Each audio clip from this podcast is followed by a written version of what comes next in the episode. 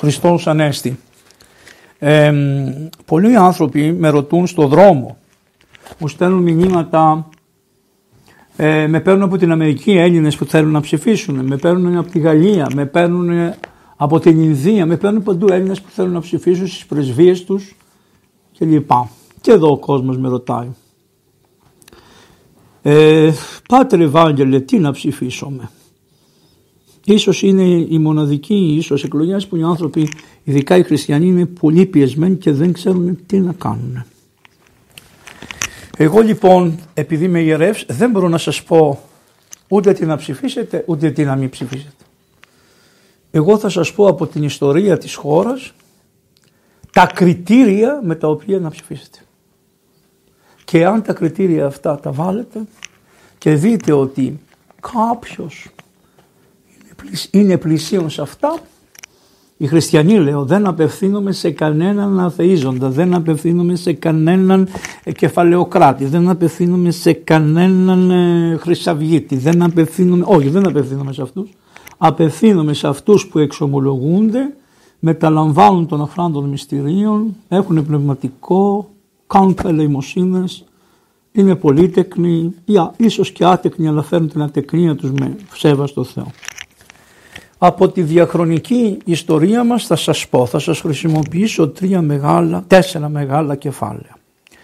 Το πρώτο θα σας μιλήσω από τους, από τους νόμους του Σόλωνα για να καταλάβετε να δείτε τι ανομία έχει η χώρα σήμερα.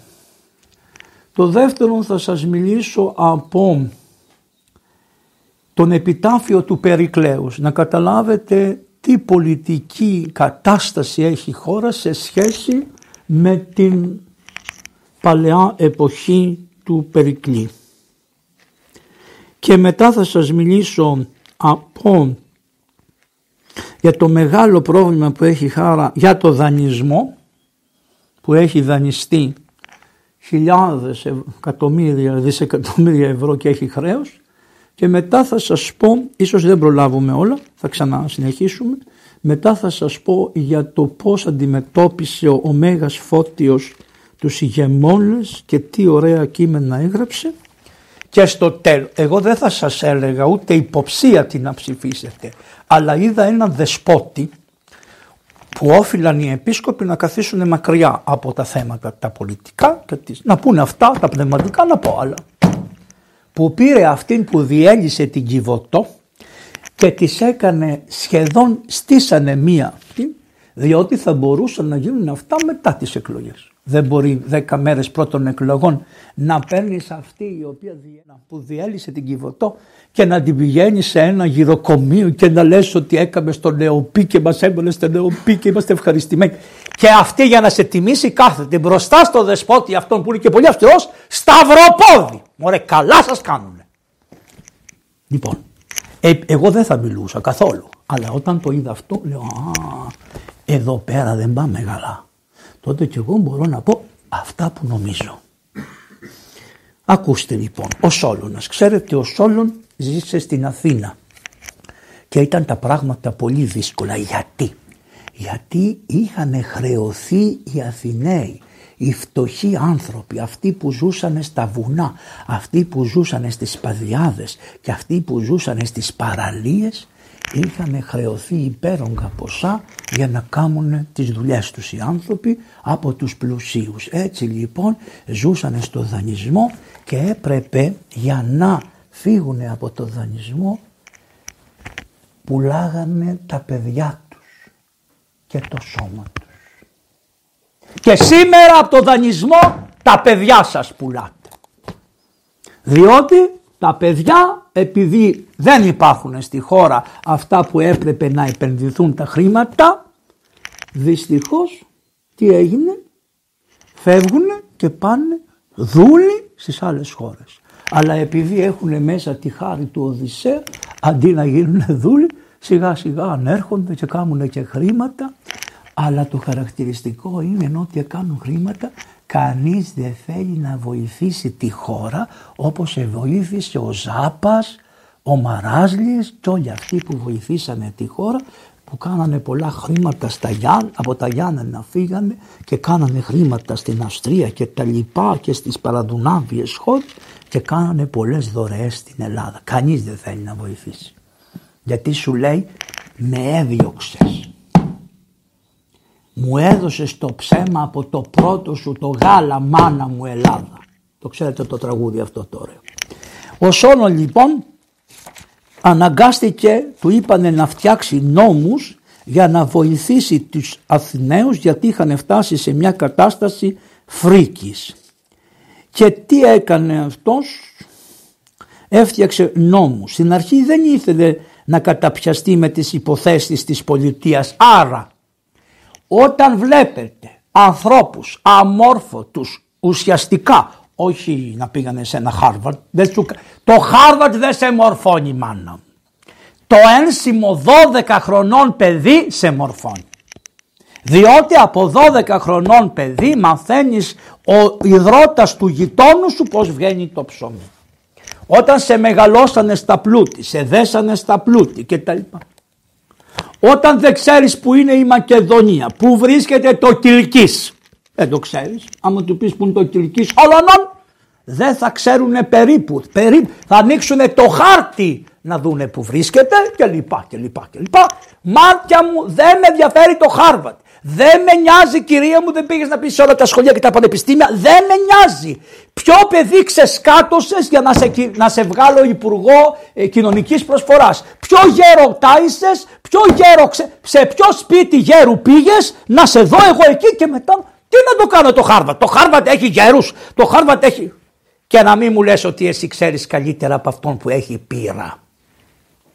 Δεν ναι, ξέρουν καλύτερα. Θα σας τα πω μετά τι λέει ο Μέγας Φώτιος για αυτή τη δουλειά. Γιατί λοιπόν ο Σόλων νόμος έλεγε να κάνω τους νόμους αλλά εδώ έχω δυσκολίες. Πρέπει. Υπάρχουν μια μερίδα πλούσιοι που είναι φιλοχρηματία. Οι φτωχοί είναι αλαζόνες. Ο φτωχός τι λέει. Είμαστε πολλοί και με την αλαζονία θα σου κάνω εγώ τι θέλω. Ο πλούσιος είναι με, τα, με, τα, με τη φιλοχρηματία και δεν μπορούσαν να βγάλουν άκρη. Και τέλος πάντων εκλέξανε έναν άνθρωπο ο οποίος ήταν ο Σόλωνας για να τους φτιάξει αυτούς τους νόμους ήταν καλός άνθρωπος και είχε πει το εξής. Πρέπει να προσπαθήσουμε να έχουμε ισότητα γιατί η ισότητα δεν φέρνει πόλεμο ακούστε τι είπε την εποχή εκείνη. Η ισότητα δεν φέρνει πόλεμο εμένα θα παίρνεις Βαγγέλη μόνο όχι τους ανθρώπους τους άλλους εντάξει η φράση αυτή άρεσε και στους πλουσίους και στους φτωχούς. Σου λέει, εγώ ο πλούσιος να έχω ισότητα με ένα άλλο πλούσιο. Ωραίο είναι. Δεν καταλάβαινε πριν να ισότητα με το φτωχό. Του άρεσε. Σου λέει, εγώ που έχω δέκα μνές να έχω ισότητα με ένα που έχει πέντε μνές. Ο άλλος που είχε μηδόν εισόδημα να έχει ισότητα με αυτόν που έχει μηδέν εισόδημα. Το κατα... καταλαβαίνετε όταν δηλαδή μόνο και μόνο θελήσανε να φτιάχνουν τα πράγματα τα συμφέροντα τα ιδιωτελεία ποτέ δεν τα αφήνανε. Τι έκανε λοιπόν το πρώτο πράγμα που θα έκανε; Το πρώτο πράγμα που έκανε ήταν η περίφημη συσάχθεια. Τι είναι η συσάχθεια; Να διαγραφούν τα χρέη που υπήρχαν ως τότε και εάν ξαναδοθούν χρήματα ποτέ να μην δίνονται με ενόχειρο το ανθρώπινο σώμα ή το σώμα του παιδιού του ανθρώπου. Δεν θα βάλεις ενέχειρο το σώμα σου. Και ούτε θα βάλεις το παιδί σου. Τώρα σήμερα κρίνεται πως είναι τα πράγματα. Έχεις βάλει ενέχειρο. Το σπίτι σου, το σώμα σου και το παιδί το παιδί σου. Βάλανε ενέχειρα τα παιδιά των παιδιών και ό,τι υπάρχει στη χώρα το έχουν βάλει ενέχειρο για 99 χρόνια. Αυτή είναι η αλήθεια. Αυτή δεν είναι η αλήθεια. Βλέπετε εδώ όμως τι έλεγε ο Σόλων. Δεν θα βάλεις ενέχειρο ούτε τον εαυτό σου ούτε το παιδάκι σου. Και λέγεται συσάχθεια. Τι είναι, να σου σύσω το άχθος, το βάρος, να στο πάρω το βάρος.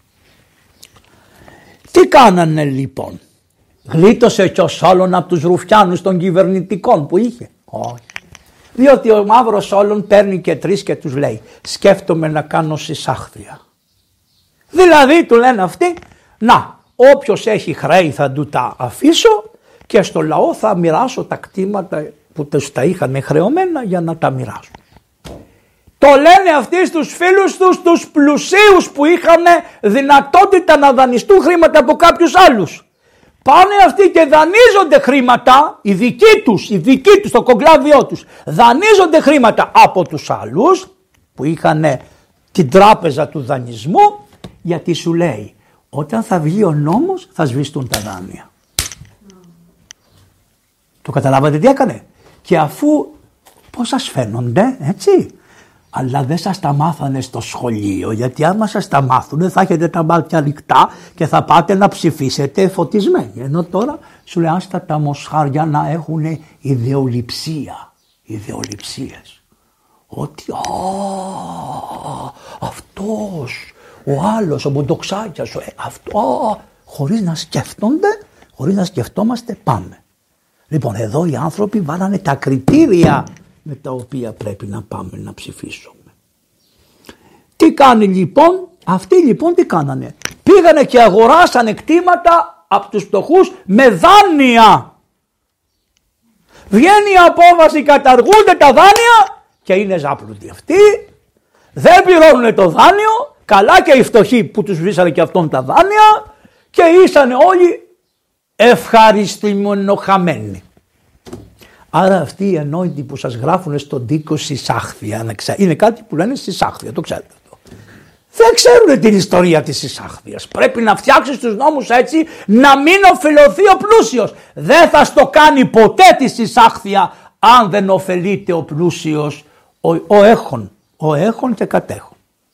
Μη ζητάτε λοιπόν, πρώτα πρέπει να ετοιμάσεις το λαό μετά να ετοιμώσει τους εκπροσώπους του λαού διότι αυτός ο τρόπος με τα κόμματα σώνει και καλά να πρέπει να μπει σε ένα κόμμα για να διεκδικήσεις και να πεις ότι εγώ έχω ικανότητα να αναλάβω.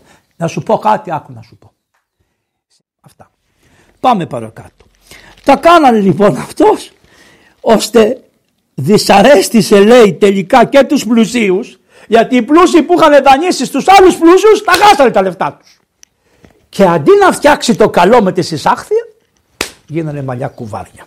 Αδελφές και παλικάρια που λένε το σύστημα, γιατί θα τα πούμε και αυτά, θα τα πούμε και αυτά, γίνανε μαλλιές, μαλλιά κουβάρια. Εντάξει, πάμε παρακάτω. Λοιπόν, ακούστε ένα ωραίο που λέει ο Σόλων.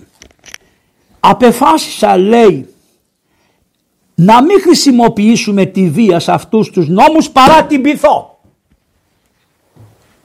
Ξέρετε οι περισσότεροι, τι λέει, με την πειθό και όχι με τη βία. Με το να σε πείσω. Αν δεν έχεις επιχειρήματα να με πείσεις, χρησιμοποιείς τη βία.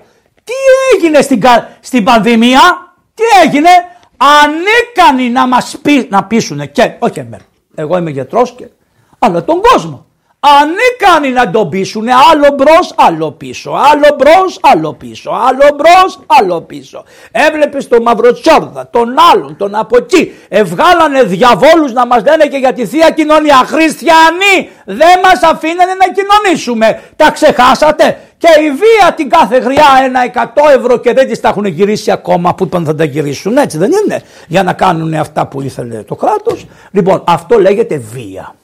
Τι λέει ο Σόλων, όχι με τη βία, με την πειθό. Εάν το κράτος δεν έχει δυνατότητα να σε πείσει υπάρχουν διάφορα θέματα. Πρώτο, σου έχει πει λέει ψέματα πολλές φορές και γι' αυτό δεν σε πείθει. Ας πάει να ψάξει λοιπόν Ας πάει να ψάξει, καλόγριες τώρα τελειώσανε τη λειτουργία και παίρνουν τον παπά. Ας πάει να ψάξει να βρει τι του φταίει που δεν μπορεί να με πείσει. Πόσες φορές μου έχει πει ψέματα και δεν με πείθει. Και δίνει αφορμή σε αυτούς οι οποίοι υπάρχουν και κολλημένοι άνθρωποι, εντάξει, οι οποίοι το, το ευρίσκουν ευκαιρία, συγγνώμη, δεν μπορώ να μιλήσω, με, είμαι στην εκκλησία. Ναι. Λοιπόν, δεν μπορούν, συγγνώμη, βλέπετε είναι θέμα. Ε, γίνεται λοιπόν αυτό το θέμα όταν ξαφνικά οι άνθρωποι λοιπόν τι τους λέει; Ότι με τη βία παρά με την πειθό. Σε τόσο σημείο ο καημένος προσπάθησε να χρησιμοποιήσει την, ε, πώς τη λένε, την, την πυθό που αποφάσισαν να του βγάλουν το μάτι. Άρα τι σημαίνει, όταν μπαίνει στην πολιτική να είσαι άτιμος, να, σου, να είσαι έτοιμος, να μην είσαι άτιμος, να είσαι έτοιμος να σου βγάλουν το μάτι. Καταλάβατε; Αυτά. Λοιπόν, προχωράμε παρακάτω. Αυτή λοιπόν ήταν η συσάχθεια. Για να γίνει συσάχθεια όμως έπρεπε και να βοηθηθεί να φτιάξουμε αρχές, εκκλησίες, δικαστήρια και βουλές ώστε όλοι αυτοί να ορίσουν ποια τα χρέη, πώς θα γίνουν αυτά, πώς θα μοιραστούν. Άρα αρχίζει η συμμετοχή του λαού αλλά πραγματικά, όχι εικονικά, πραγματικά. Με τι δηλαδή, με αρχές. Όχι τις ανεξάρτητες αρχές που έχετε φτιάξει και πάτε από τα πλάγια και παίρουνε και τρώνε και καταστρέφουν ανθρώπους όπως είναι δυνατόν τον Ιούνιο του 2022 η ανεξάρτητη αρχή για το παιδί να λέει να δίνει αριστείο στον πατέρα Αντώνιο και τον Νοέμβριο του 2022 να λέει ότι δεν άξιζε ο πατέρα Αντώνιο. Πότε ήσασταν οι αληθινοί, το 2022 όταν δώσατε το αριστείο ή μετά. Α, τι έγινε; Ξέρουμε τι έγινε. Έχετε αυτό που έγινε εδώ επεμβαίνει το κράτος δια των αρχών και των εξουσίων και τι κάνει; Διαλύει τις εκκλησίες, όχι την εκκλησία αυτή που έχουμε σήμερα, την εκκλησία του Δήμου. Και κυρίως λέει ο Σόλων τα δικαστήρια.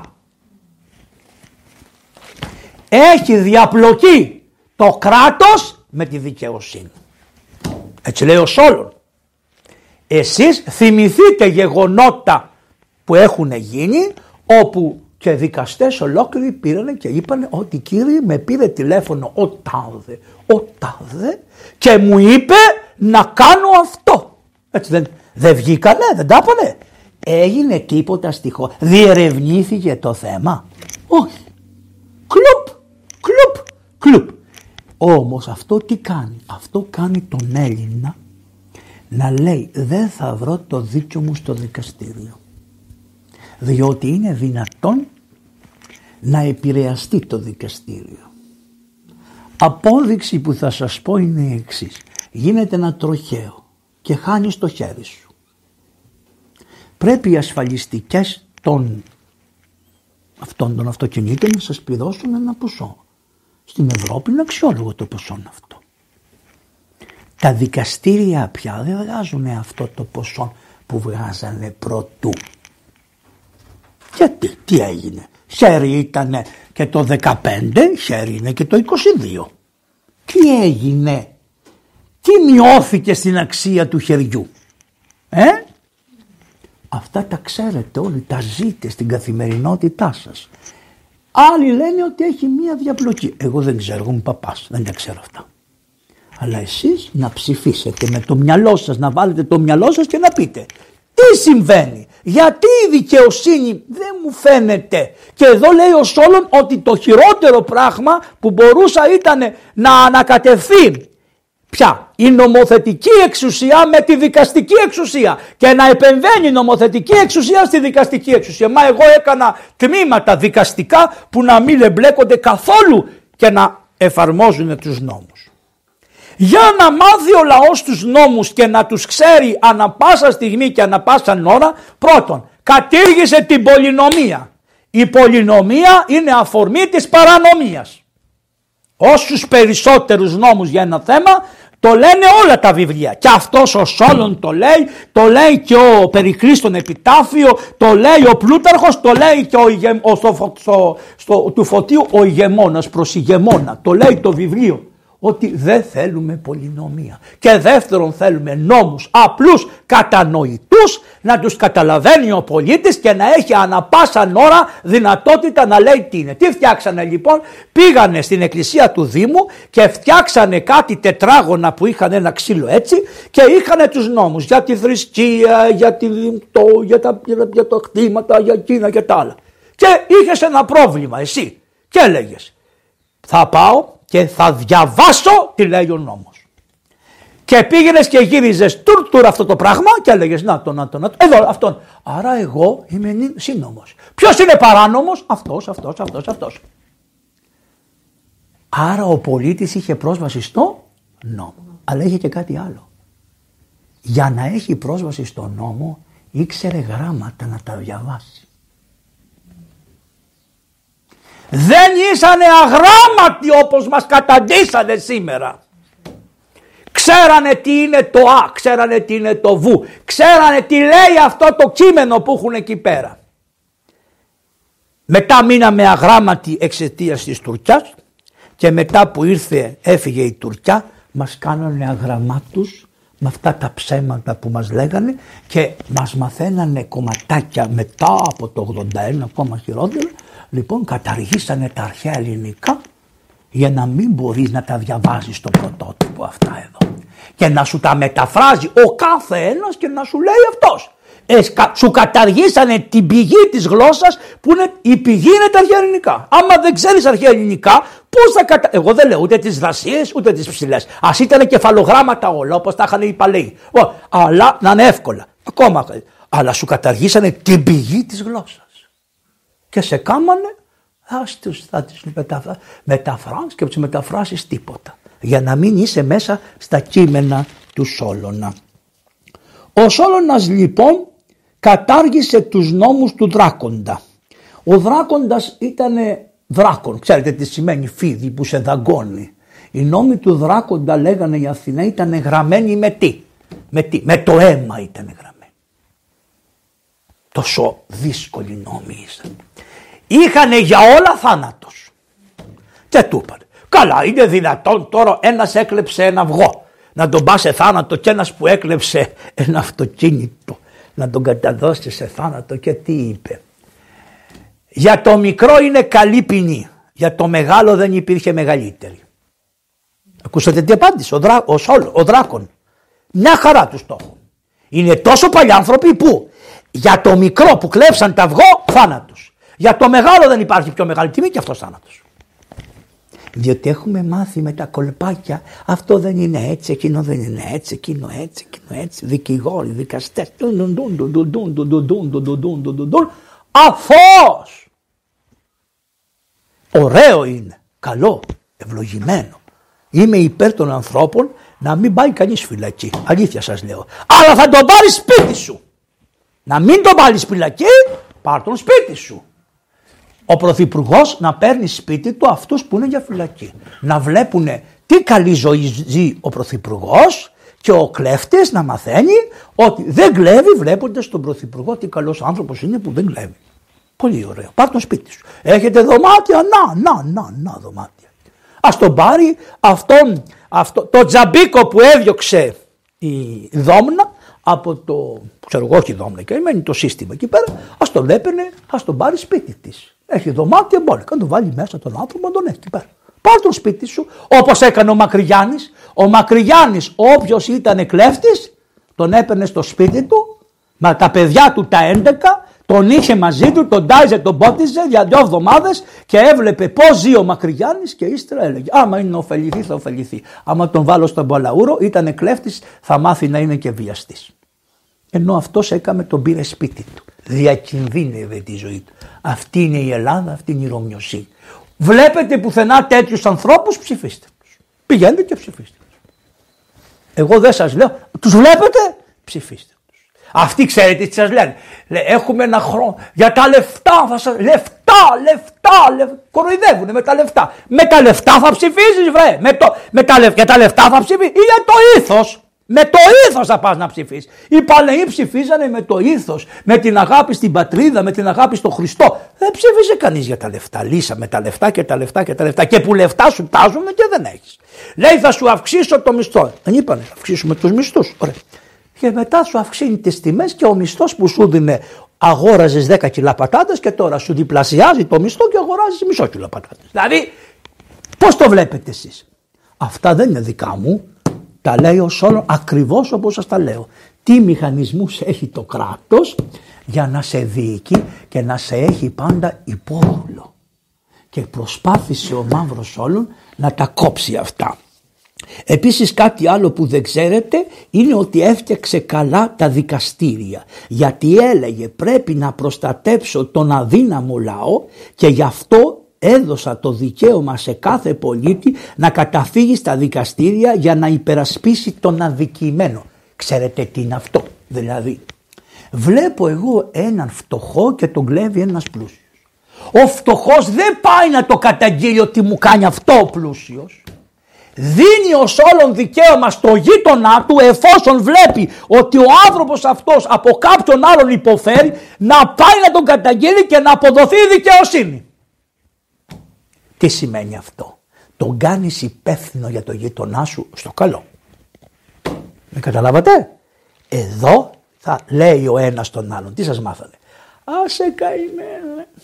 Τι με νοιάζει εμένα γι' αυτό; Ας πάει να κόψει το λαιμό είναι ήθος αυτό στη χώρα; Έχει καμία σχέση με το Σόλωνα; Ε; Πώς το βλέπει. Ακούτε τι έκανε; Έβγαλε νόμο που λέει και αν γινόταν και δεν πήγαινες να το πεις έλα και εσύ μάγκα μου εδώ πέρα που ενώ είσαι κοινωνία δεν ενδιαφέρεσαι για αυτούς. Και μετά έχετε η Γαλάτια η Καζαντζάκη και λέει κοινωνία είμαι και σου μοιάζω. Πώς το λέει αυτό το, το ξέρετε αυτό το ωραίο που λέει; Ότι εγώ λέει είμαι μπορεί να έκαμες εσύ το κακό κάποιο ανθρωπέ μου αλλά τελικά είσαι καθρέφτισμα της κοινωνίας και της μοιάζεις.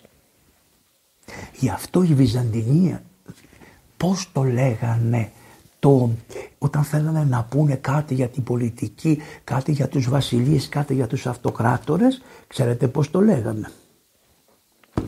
Το λέγανε καθρέφτες. Δηλαδή ότι από τον καθρέφτη βλέπεις την κατάντια του εαυτού σου και της πόλης στην οποία βρίσκεσαι.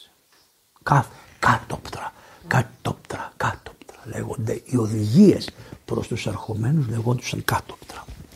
Λοιπόν, τι έκανε λοιπόν; Αν δηλαδή κάποιος τύπιανε να χτυπηθεί, να υποστεί βία από οποιαδήποτε ζημιά, επιτρεπόταν οποιοδήποτε πολίτης μπορούσε και ήθελε να καταγγείλει και να τον φέρει στα δικαστήρια τον δράστη. Άρα δεν έχεις δικαίωμα κανενός Πακιστανού, κανενός ανθρώπου να αναποδογυρίζει στους πάγκους. Εσχρό αυτό που κάνανε αυτοί Καταλαβαίνετε ποιους λέω, οι οποίοι πηγαίνανε στους ανθρώπους, καλός ή κακός, είχαν τους πάγκους τους και περνάγανε αυτοί σαν σύμφωνο. Μπα, μπα, μπα. Και μας κάνουν και τους αρχαίους ελληνιστές. Πώς είσαστε με τους αρχαίους Έλληνες, αφού ως όλο λέει δεν έχεις δικαίωμα να πειράξεις τον άνθρωπο και είμαι υποχρεωμένος, αν το κάνεις αυτό, να σε πάω στο δικαστήριο, όχι αυτός, όχι ο Πακιστανός. Εγώ για να υπερασπιστώ τον Πακιστανό. Τους βλέπετε όλους ότι άμα δεν πιστεύεις στο Χριστό προσκυνάς στο διάολο. Δεν υπάρχει σωτηρία. Και μας παίξανε και αυτή την κοροϊδία χρησιμοποιώντας τη λέξη Έλλην, Έλλην, Έλλην, Έλλην, Έλλην. Δεν υπάρχει στους χριστιανούς. Δεν θα πάτε με το σκεπτικό του Έλληνα. Θα πάτε με το σκεπτικό του Έλληνα χριστιανού που Έλληνα χριστιανού, ποιανού χριστιανού, οποιοδήποτε χριστιανού, τι είμαι, παπικός, προτεστάντης, τι είμαι, χριστιανού ορθοδόξου, Έλλην και χριστιανός ορθόδοξος ενωμένος, πώς λέγεται αυτό, Ρωμιοσύνη. Θα πας να ψηφίσεις σαν Ρωμιός που σκέφτεται τον Έλληνα που είναι στη Βόρειο Ήπειρο ή Νότιος Αλβανία. Εγώ τη λέω Βόρειο Ήπειρο. Γιατί, γιατί όλοι το είχατε Βόρειο Ήπειρο. Εσείς το αλλάξατε και το κάνατε Νότιος Αλβανία. Αυτό το έκανε το ελληνικό κράτος. Εγώ που είμαι Ρωμιός θα τη λέω Βόρειο Ήπειρο. Θα τη λέω Ανατολική Ρωμιλία. Θα τη λέω Μικρά Ασία. Θα τη λέω Κύπρο. Θα τη λέω Αλεξάνδρεια. Θα τη λέω Γαλλία και όχι France. Γιατί France σημαίνει κατειλημμένη από τους Φράγκους. Ενώ οι αρχαίοι λέγονται Γαλλία. Εγώ είχα πάει στον Μπρουσό πριν λίγες μέρες. Βλέπω ένα όμορφο παιδάκι, ωραίο παιδάκι, δηλαδή εννοώ 22 χρονών, με ένα ποδήλατο, γυμνός από εδώ και πάνω και περπάταγε στι ανηφόρε. Του λέω από πού είσαι, μου λέει είμαι από τη Γαλλία. Χριστός και Παναγία λέω. Πρώτη φορά ρωτάω Γάλλο και μου λέει ότι είναι από τη Γαλλία και δεν μου λέει ότι είμαι Φράνς. Και μου λένε να σου δείξω από που είμαι, είχε το χάρτη που είχε κάνει με το ποδήλατο. Ήταν από το χωριό, εκεί που είναι οι γαλάτες αυτοί που ο χοντρός και ο, πώς το λένε αυτούς, ήταν από εκείνα του Αστερίξ τα μέρη. Και κρατούσε, όχι πάτερ μου λέει, εγώ είμαι Γάλλος κατειλημμένος από τους Φράγκους. Που εδώ ούτε θέλουν να τα ακούνε. Και ενώ τη λένε Γαλλία, δεν τη λένε Φραγκιά, France, έτσι δεν λέμε. Είμαστε η μοναδική χώρα. Και πώς τη λέμε την επανάστασή τους. Γαλλική επανάσταση. Γιατί είμαστε οι μόνοι που ξέρουμε δεν ήταν, εθνική, ήταν εθνική επανάσταση. Ήταν επανάσταση των κατηχτημένων Γάλλων που ήταν στις κατώτερες τάξεις εναντίον των Φράγκων που τους είχαν καταβάλει. Λοιπόν, Γι' αυτό έλεγε καλύτερη διοίκηση είπε ο Σόλων είναι εκείνη στην οποία οι πολίτες που δεν έχουν αδικηθεί οι ίδιοι καταγγέλουν και τιμωρούν τους ενόχους της αδικίας με τόσο ζήλο ώστε να ήσανε αυτοί αδικημένοι. Υπάρχει αυτό σαν κεντρική ιδέα πουθενά σε εμάς σήμερα. Ακούσατε ο Σόλων και, και μετά λέει πω οι αρχαίοι Έλληνες και οι αρχαίοι Ποιοι αρχαίοι Έλληνες, οι αρχαίοι Έλληνες είναι πα παλαμάκια ή να γυρίζεις πίσω και να λες, Μα τι λέγανε οι άνθρωποι, τι σοφά τα λέγανε οι άνθρωποι. Αλλά τι σου λένε ήταν μικρές κοινωνίες και μπορούσαν να τα εφαρμόσουν ενώ εμείς είμαστε πολύ μεγάλες κοινωνίες και δεν μπορούν. Και την ίδια ώρα σου λένε μα έχουμε κάνει την ηλεκτρονική αναβάθμιση της χώρας. Αν έχεις κάνει ηλεκτρονική αναβάθμιση της χώρας μπορώ να ψηφίζω κάθε μέρα για αυτά που βάζετε στη Βουλή. Διαμέσου ηλεκτρονικών συστημάτων να πατάω το κουμπί και να λέω όχι. Ή να λέω ναι. Και να είμαι εγώ στη διαβούλευση. Έτσι δεν είναι; Δεν με ρωτάνε και μου λένε από κάτω αυτό και εκείνο. Μπορούσατε ηλεκτρονικά να μου ρωτάτε τη γνώμη. Και θα έρθει. Το καθυστερείτε. Αλλά η κακοπραγία περιτρέψει θρόνους δυναστών λέει μέσα η Παλαιά Διαθήκη. Το κακό που κάνετε θα γυρίσει τούμπα. Θα σας γυρίσει τούμπα. Προχωράμε γιατί μόνο το Σόλωνα θα πούμε τώρα και μετά θα πούμε, θα κάνουμε τρεις συνέχειες φαίνεται σιγά σιγά. Λοιπόν, είπαμε για τη διαγραφή, είπαμε ότι λέει κάτι ωραίο εδώ. Λέει, όποιος δεν ανακατεύεται με την πολιτεία και μείνει ουδέτερος σε εμφύλια διαμάχη που θελήσει ο τύραννος να πάρει την εξουσία από την πόλη και δεν συμμετέχει στον αγώνα εναντίον να πετάξει τον τύρανο δεν θα έχεις πολιτικά δικαιώματα. Αυτό λέει εδώ. Και μην νομίζετε ότι είναι η Χούντα που, που ήρθε μετά, ξέρετε, με αυτά μόνο. Οποιοδήποτε καταργεί το Σύνταγμα για το παραμικρό λόγο. Οποιοδήποτε δεν έχουμε. Οι νόμοι όλοι δεν είναι νόμοι συνταγματικοί και ψηφιζόμενοι. Τι είναι, τι είναι, πώς λένε αυτές; Κία, πώς τα λένε αυτά; Βγαίνουν κία, κία, κία, κία, κία, κία. Πού το βλέπεις αυτό; Πού το βλέπεις στο Σόλων αυτό το πράγμα; Πού το βλέπεις, με κία μαζί. Και το κακό του άρχισε λίγο η πρώτη, μετά το συνέχισε ο άλλος εκεί πέρα που είχε πάει στο άξιο Εστίν προτού να βγει την προηγούμενη, όχι αυτή τη φορά, την προηγούμενη φορά είχε πάει στο άξιο Εστίν μέσα, στο, πώς το λένε, στο πρωτάτο και λέει σας παρακαλώ πατέρες, θέλω να κάτσω λίγο μόνος μου να προσευχηθώ στην εικόνα. Μωράς ήμουνα στο πρωτάτο και θα έτρωγε το κράξιμο τη ζωή σου. Εντάξει. Τώρα που ήρθε η Παναγία εδώ δεν πήγε. Εντάξει. Δεν πήγε για να μην σκανδαλίσει. Και κάλεσε την ιερά κοινότητα και πήγε. Η ιερά κοινότητα στα γραφεία αυτού. Και να δείξουν οι άνθρωποι, καλά κάνανε οι πατέρες. Αλλά έπρεπε να πούνε, εμείς έχουμε φέρει την Παναγία εδώ Ας μην έρθεις να προσκυνήσεις, έλα εδώ παράπλευρα να σε συναντήσουμε. Καταλάβατε; Λοιπόν, δυστυχώς κύριέ μου έχετε να παλέψετε με πολύ δύσκολα πράγματα. Η αλήθεια είναι ότι εμείς δεν θέλουμε να βάλουμε ανθρώπους απλούς, ταπεινούς να παλέψουν με αυτούς τους ανθρώπους Εμείς θέλουμε αυτοί οι απλοί ταπεινοί άνθρωποι όπως λέει ο πατήρ Αυγουστίνος, θα σας πω τι λέει ο πατήρ Αυγουστίνος ο Κανδιώτης και θα το κλείσουμε τώρα και θα συνεχίσουμε άλλη φορά. Λοιπόν, ακούστε τι είπε ο πατήρ Αυγουστίνος διότι αυτούς τους είναι άγιοι άνθρωποι αυτοί. Μπορεί να μην θέλουν να τους ακούνε κάποιοι από εδώ δεσποτάδες και τα λοιπά, τον Αυγουστίνο, αλλά να ξέρουν ότι είναι Άγιος ο πατήρ Αυγουστίνος. Που μου το έστειλες ρε παπαδιά αυτό το πράγμα. Ιωάννα, συγγνώμη λίγο να το δούμε. Ιωάννα. Τέλος πάντων, δεν το βρίσκω. Για στείλ μου πρεσβυτέρα πάλι, είσαι εδώ δεν είσαι; Ναι. Πες της να βγει να μου το στείλει, να συνεχίσω. Βγες την και βρες την και πες της το. Πώς γίνεται όταν θέλεις τη γυναίκα σου δεν την έχεις δίπλα. Πώς γίνεται αυτό πάντοτε. Μ' αρέσουν αυτά έτσι που σας τα λέω ορθόδοξα. Λοιπόν θα μας το στείλει πιο μετά. Ακούστε λοιπόν τώρα. Να σας πω περίληψη των νόμων τους Σόλων. Πρώτον, καταργούσε την πρίκα.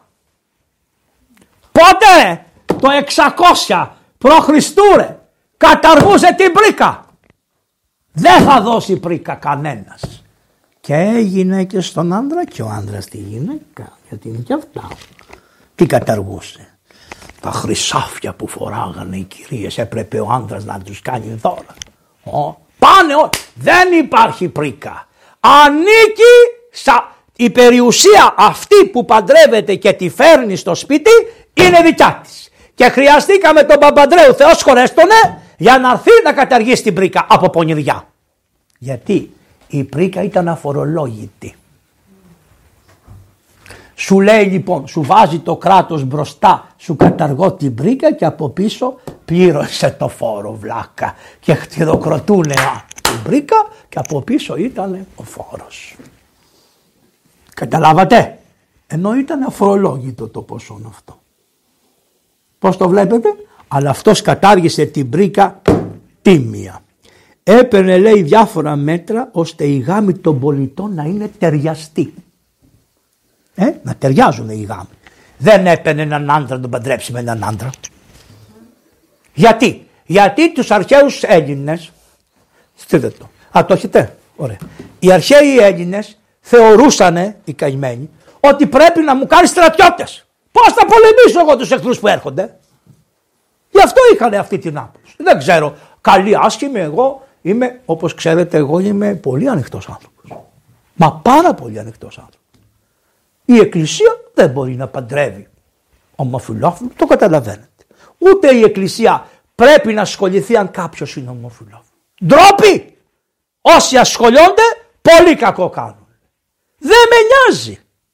Όταν πήγε ένας Άγιος όταν πήγε ένας Άγιος στην Αλεξάνδρεια που ήταν η πηγή όλων, ό,τι πόρνες, ό,τι πορνεία, ανδρικά πορνεία είχε και τα λοιπά και τον θέλανε στον Πατριάρχη και ήταν και άντρες οι οποίοι ήταν όλοι απ' έξω εκεί.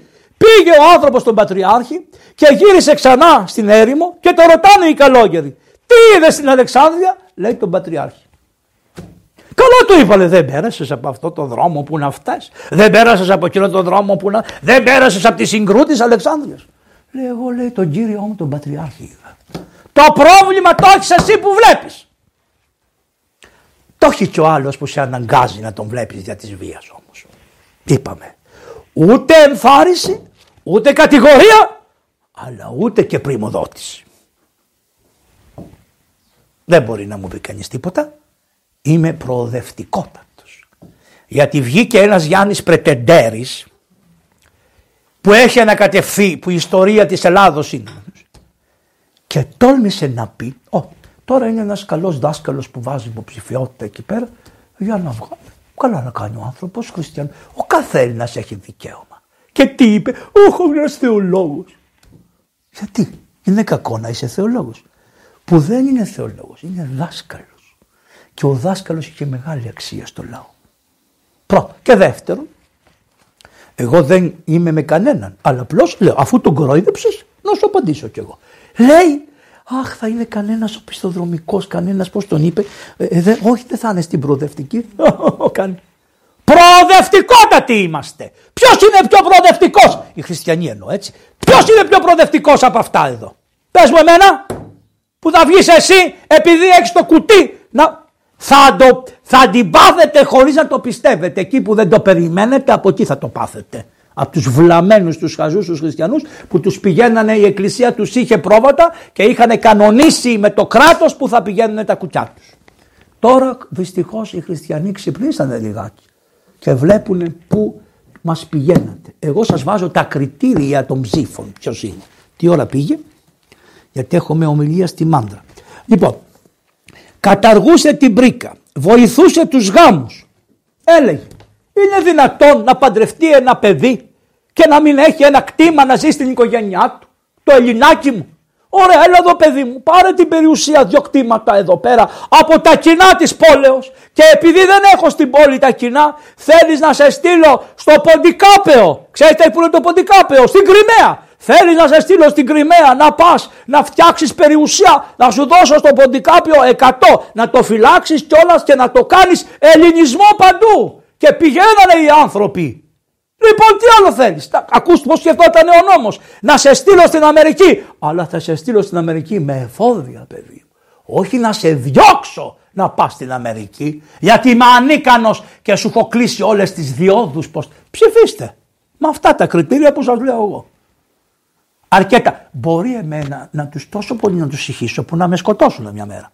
Δεν πειράζει. Αλλά θα τα θυμόσαστε αυτά. Είναι μέσα από τα κείμενα. Λοιπόν, πού είναι αυτό; Ε, μετά λέει απαγόρευσε να, να κακολογούν τους πεθαμένους.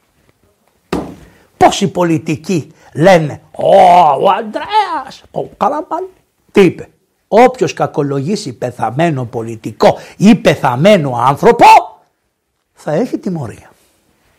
Μ; Πόσο χειρότερο έκανε αυτός ο Μόσχελος που άφησε υπονοούμενο για την Παναγία μας. Ε; Κακολόγησε τη Θεοτόκο. Και ενώ κακολόγησε τη Θεοτόκο βγήκε ο κυβερνητικός εκπρόσωπος της εποχής εκείνης, εσείς ξέρετε, εγώ δεν ξέρω, τα, για τους χριστιανούς τα λέω, δεν το λέω για τους άλλους ανθρώπους. Και τον υποστήριξε. Ε; Από εκείνη την ημέρα είπε η Παναγία, έρωτη χάρη μου και όπου στέκονται και κάθονται σε γήπεδα, σε ξεγήπεδα, στους δρόμους, παοκτζίδες, πώς λένε αυτούς όλους, ας σε φωνάζουν με την ύβρη που είπες για μένα. Άμα το δείτε, από εκείνη τη μέρα φούντωσε το πράγμα. Επειδή άφησε τη Θεοτόκο να την ύβρει. Και δεν βγήκε ο ίδιος να πει συγγνώμη δεν έπρεπε ο κύριος Μόστελος, η δουλειά του ήταν για αυτά τα υγειονομικά. Δεν είχε καμία άλλη δουλειά να ανακατευθεί σε αυτήν την υπόθεση. Τα λέω σωστά; Σωστά. Προχωράμε. Γιατί λέει δεν θα κακολογείτε τους πεθαμένους; Γιατί αν κακολογείς τον πεθαμένο, αν κακολογήσεις τον, αυτή είναι η παπαδιά μου, από την πήρε. Αν κακολογήσει τον πεθαμένο, αν κακολογήσεις τον Άρη Βελουχιώτη και ο άλλος κακολογήσει τον, πώς τον λένε αυτόν, τον άλλον τον, ε, που ήταν με το, το Ζέρβα, θα διονύσεις τις έχθρες. Καταλάβατε τι έκανε; Δεν σου επιτρέπεται να διαιωνίσει την έχθρα. Διότι είστε πολύ εύκολοι και μέχρι σήμερα έχουν περάσει πόσα χρόνια από το 40 και τα λοιπά και διαιωνίζουμε τις έχθρες με αυτές τις χαζομάρες. Γι' αυτό είπε δεν σας επιτρέπω να κατηγορείτε κανέναν από τους αδελφούς που έχουν πεθάνει. Είναι εκεί και δεν δικαίονται από τον Άδη και από τον πλούτο να έλεγαν αυτοί, εμείς λέμε από τον Χριστό μας. Εάν πολίτης έχει υβριστική ή προσβλητική συμπεριφορά στους όλους, ειδικά στους δημόσιους χώρους, τότε λέει ποινή της ποινής θα φάει. Δηλαδή, εγώ είμαι πολίτης. Πήγα στη Μητρόπολη Αθηνών να προσκυνήσω το άξιο εστίν. Εγώ και ο πατήρ Αντώνης. Την ώρα που πήγα εκεί ήρθε ένα, μια αρμαθιά από δημοσιογράφους να μας πάρουν στο καθήκον, το πνευματικό μας καθήκον. Δεν σε θέλω κύριε, πήγαινε, δεν σε θέλω, μακριά από μένα. Αυτή τη δουλειά τους. Βγαίνουμε από την πόρτα της Μητροπόλεως και σου χύμιξε, μας χύμιξε ένας δημοσιογράφος ο οποίος ήθελε σε όλη και καλά συνέντευξη εκεί μπροστά στην πόρτα. Κύριε με ενοχλείς, κύριε έχεις προσβλητική συμπεριφορά προς την ύπαρξή μου. Κατάλαβες; Άρα σε παρακαλώ θα σε πάω και θα έχεις ποινική. Μα είμαι δημοσιογράφος. Και επειδή είσαι δημοσιογράφος, τι είστε, ένα ειδικό καθεστώς στη χώρα. Δεν σου λέω όχι, δεν θέλω, όχι εννοείται. Τέρμα. Προχωράμε. Οι διαθήκες. Τις διαθήκες, αν είχες παιδιά, τα έδινε στα παιδιά σου. Εάν δεν είχες παιδιά, ερχόταν το κράτος και σου λέγε δική μου η περιουσία σου. Τι λέει ο όλων.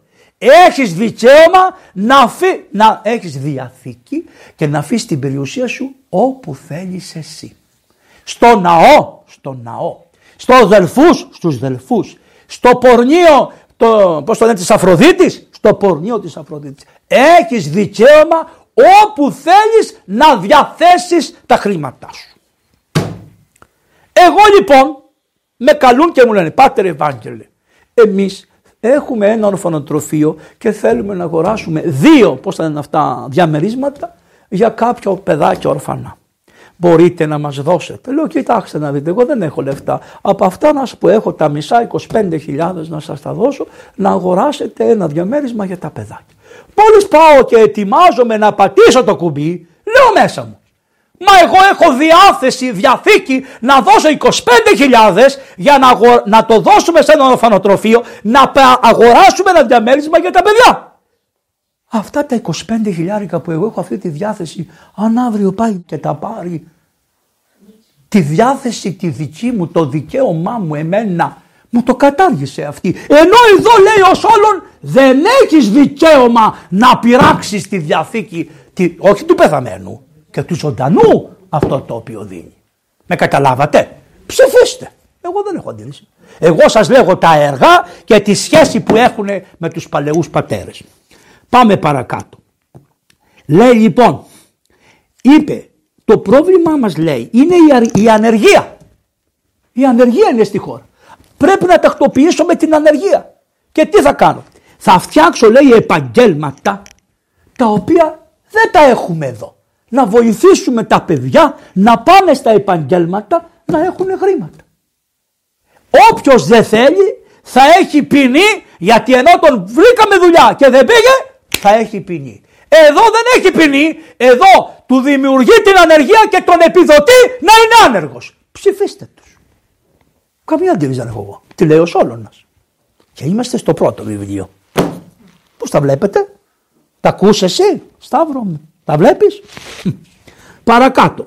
Είναι χαρακτηριστικό με τον νόμο του Σόλωνα ο γιος δεν είχε καμιά υποχρέωση να συντηρεί τον πατέρα του αν εκείνος δεν του έμαθε μία τέχνη.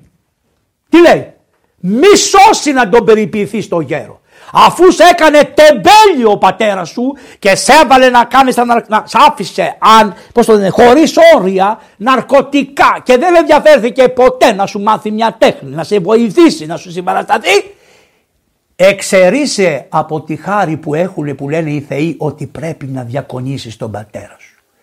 Δεν θα διακονήσεις τον πατέρα που σε έμαθε να είσαι τεμπέλης. Ψηφίστε. Αυτό δεν μαθαίνουν σήμερα τα παιδιά. Βλέπεις τα παιδιά. Και... Κανένα όριο. Κανένα όριο. Προχωράμε παρακάτω. Υπήρχαν ακόμα διατάξεις με την ίδρυυση. Τι εννοεί; Έχεις ένα οικόπεδο και πας στο γείτονα και του λες μου δίνεις νερό. Δεν έχεις δικαίωμα. Πρέπει να σκάψεις το οικόπεδό σου να βρεις νερό κι αν δεν βρεις το δικό σου, εντολή άλλος νόμος που λέει: Εάν σκάψεις και δεν βρεις, είναι υποχρεωμένος ο γείτονας να σου δώσει νερό. Πώ του βλέπετε, Όχι μάγκα μου. Θα κοπιάσεις πρώτος εσύ, και άμα δεν βρεις νερό, είναι υποχρεωμένος αυτός που έχει να σου δώσει. Σκεφτείτε, όταν λέω ψηφίστε τους, δεν σας εννοώ να πάτε να τους ψηφίσετε, είναι αυτό που λένε οι αρχαίοι ψηφισάτο, δηλαδή μέσα στο κεφάλι σας ζυγίστε τα. Αυτό σημαίνει. Με καταλάβατε, να τα ζυγίσετε τα πράγματα. Πάμε παρακάτω. Λέει, από την Αττική δεν θα βγαίνει τίποτα. Ό,τι κατασκευάζεται, ό,τι έχει, κρεβάτια, μέσα στην Αττική θα κατέβει. Τι σημαίνει αυτό; Ο ένας με τον άλλον θα τα πουλάει ώστε να γίνετε πλούσιοι από τον κόπο σας να μην σας το παίρνουν μπυρ παρά και το πουλάνε στο εξωτερικό. Το μόνο που θα πουλάτε εκτός Ελλάδος είναι το λάδι που μας το δίνει ο Θεός πολύ. Ο Σόλωνας. Τα ξέρατε ποτέ; Τα μάθατε στα σχολεία; Και αν τα μάθατε παπαγαλέ, δεν σας καθίσαν να σας αναλύσουν τι λέει. Θα ήσασταν ασφαλισμένοι όταν θα είχατε κριτήρια πνευματικά και στη ζωή σας και στις οικογένειές σας και για το κράτος σας θα είχατε. Ακούστε τώρα. Δικαίωμα να πολιταγραφηθούν Αθηναίοι είχαν μόνο εκείνοι οι ξένοι που είχαν εξοριστεί ισόβια από την πατρίδα τους. Άρα σε αυτούς τους Ελληναράδες αυτούς όλους τους άχρηστους που μας ψήσανε το ψάρι στα χείλη και μας λέγανε ότι δεν έχουν δικαίωμα να έρχονται οι ξένοι εδώ πέρα. Τι λέει, ναι, ξένος ο οποίος ήρθε εδώ γιατί στην πατρίδα του ήταν χριστιανός και τον κυνηγούσαν ή ήταν αλεβίτης και τον κυνηγούσαν ή επειδή ήταν ομοφιλόφιλος τον κυνηγούσαν, τον σκοτώσουν και ήρθε εδώ έχεις υποχρέωση λέει εδώ πέρα να τον έχεις και να εγκατασταθεί μόνιμα στην Αθήνα αλλά θα ασκήσει ένα επάγγελμα. Δεν θα τον έχεις με επιδότηση. Πώς το βλέπετε; Αυτή είναι η απάντηση στους Ελληναράδες. Δεν είμαστε οπισθοδρομικοί Γιάννη Πρετεντέρη. Κι άμα τολμάς έλα με μένα να τα πούμε. Φέρε αν και έχεις κανένα βιβλίο και έλα εσύ εδώ με τα πατερικά και με τα ελληνικά να τα πάμε κάτω κάτω. Αυτή τη δουλειά έκανε ο δάσκαλος το Κυλκής. Άνοιγε τα μάτια στα παιδιά και γι' αυτό τον αγαπούσαν. Τελειώσαμε το Σόλωνα, μήπως έχει και τίποτα άλλο που νουλούν. Και είπε ο Σόλωνας ένα ωραίο. Να προσαρμόζεις τους νόμους στα πράγματα και στις ανάγκες του λαού και όχι τα πράγματα στους νόμους να προσαρμόζεις τα πράγματα στις ανάγκες του λαού και να, να, να προσαρμόζεις τους νόμους στα πράγματα και στις ανάγκες του λαού άρα να μην κοιτάς πώς θα ωφεληθεί ο φίλος σου και αντίφιλος σου και να ταλαιπωριέται ο λαός έμφυα, μπρέφια, ξέφια και όλα αυτά διότι ποιος δανείστηκε, ο ελληνικός λαός πήγε και δανείστηκε. Που θα πούμε για το δανεισμό μετά άλλο κεφάλαιο με τον Πλούταρχο. Μέχρι την Τετάρτη που θα γίνει, από την Τετάρτη και μετά δεν θέλω, μέχρι την Τετάρτη θα έχει και ένα ολόκληρο κεφάλαιο από όλους αυτούς και πάμε στον πατέρα Αυγουστίνο και να φύγουμε γιατί θα με κράξουν εκεί που θα πάω. Ο πατέρα Αυγουστίνος Καντιώτης, ομιλία, πρόσεχε την ψήφο σου. Κάνοντας βρε κακή εκλογή οδηγεί σε βάλαθα την Ελλάδα και μετά θα καταργέσαι τον εαυτό σου γιατί την έδωσε στην ψήφο τόσο επιπόλε. Αν στην Ελλάδα παρουσιαστεί κανένας πιστός χριστιανός και πει ρε Έλληνες δεν θα κυβερνήσουμε την Ελλάδα με το α, β, γ, κόμμα και ιδεολόγημα αλλά με το Ευαγγέλιο του Χριστού. Το Ευαγγέλιο είναι η σοφία. Γι' αυτό σας λέμε σοφία ορθή. Σηκωθείτε όρθιοι ρε. Περνάει η σοφία του Θεού τότε λέει με το Ευαγγέλιο να κυβερνήσουμε την Ελλάδα. Πέστε μου λέει ο Κανδιώτης, θα τον ψηφίζανε οι χριστιανοί; Αυτοί που είναι με τα συμφέροντολαγάκια, βάλε μας το παιδί εδώ πέρα, κύριε τάδε μου, κύριε εκείνε μου, ο άλλος κάτι θεολόγοι που είναι προοδευτικοί, όλοι αυτοί θα τον ψηφίζανε; Τι λέει ο πατήρ Αυγουστίνος; Να μου τρυπήσετε τη μύτη, λέει αν τον ψηφίσουν. Αυτοί το βαραβά θα εκλέξουνε παρά το χριστιανό. Πατήρ Αυγουστίνος Καρδιώτης τα λέει, άμα θέλετε να τον πιάσετε ξεθάψτε τον και βάλτε τον τις αλυσίδες. Ο Παπαβαγγέλης απλώς διαβάζει τι λέει ο πατρός Αυγουστίνος. Διότι, έλα, έφυγε. Πού πήγε, φτιάξτε το. Το καταλάβατε πως είναι το πράγμα. Λοιπόν, με τη χάρη του Θεού, έλα. Δεν θέλεις λαέ τον Ιησού τον Αζωραίο, καλά να πάθεις που σε διοικεί ο Βαραβάς. Ξέρετε τι σημαίνει Βαραβάς; Άλλος αντί άλλου. Πρέπει να γίνει στην Ελλάδα μια κίνηση χριστιανική.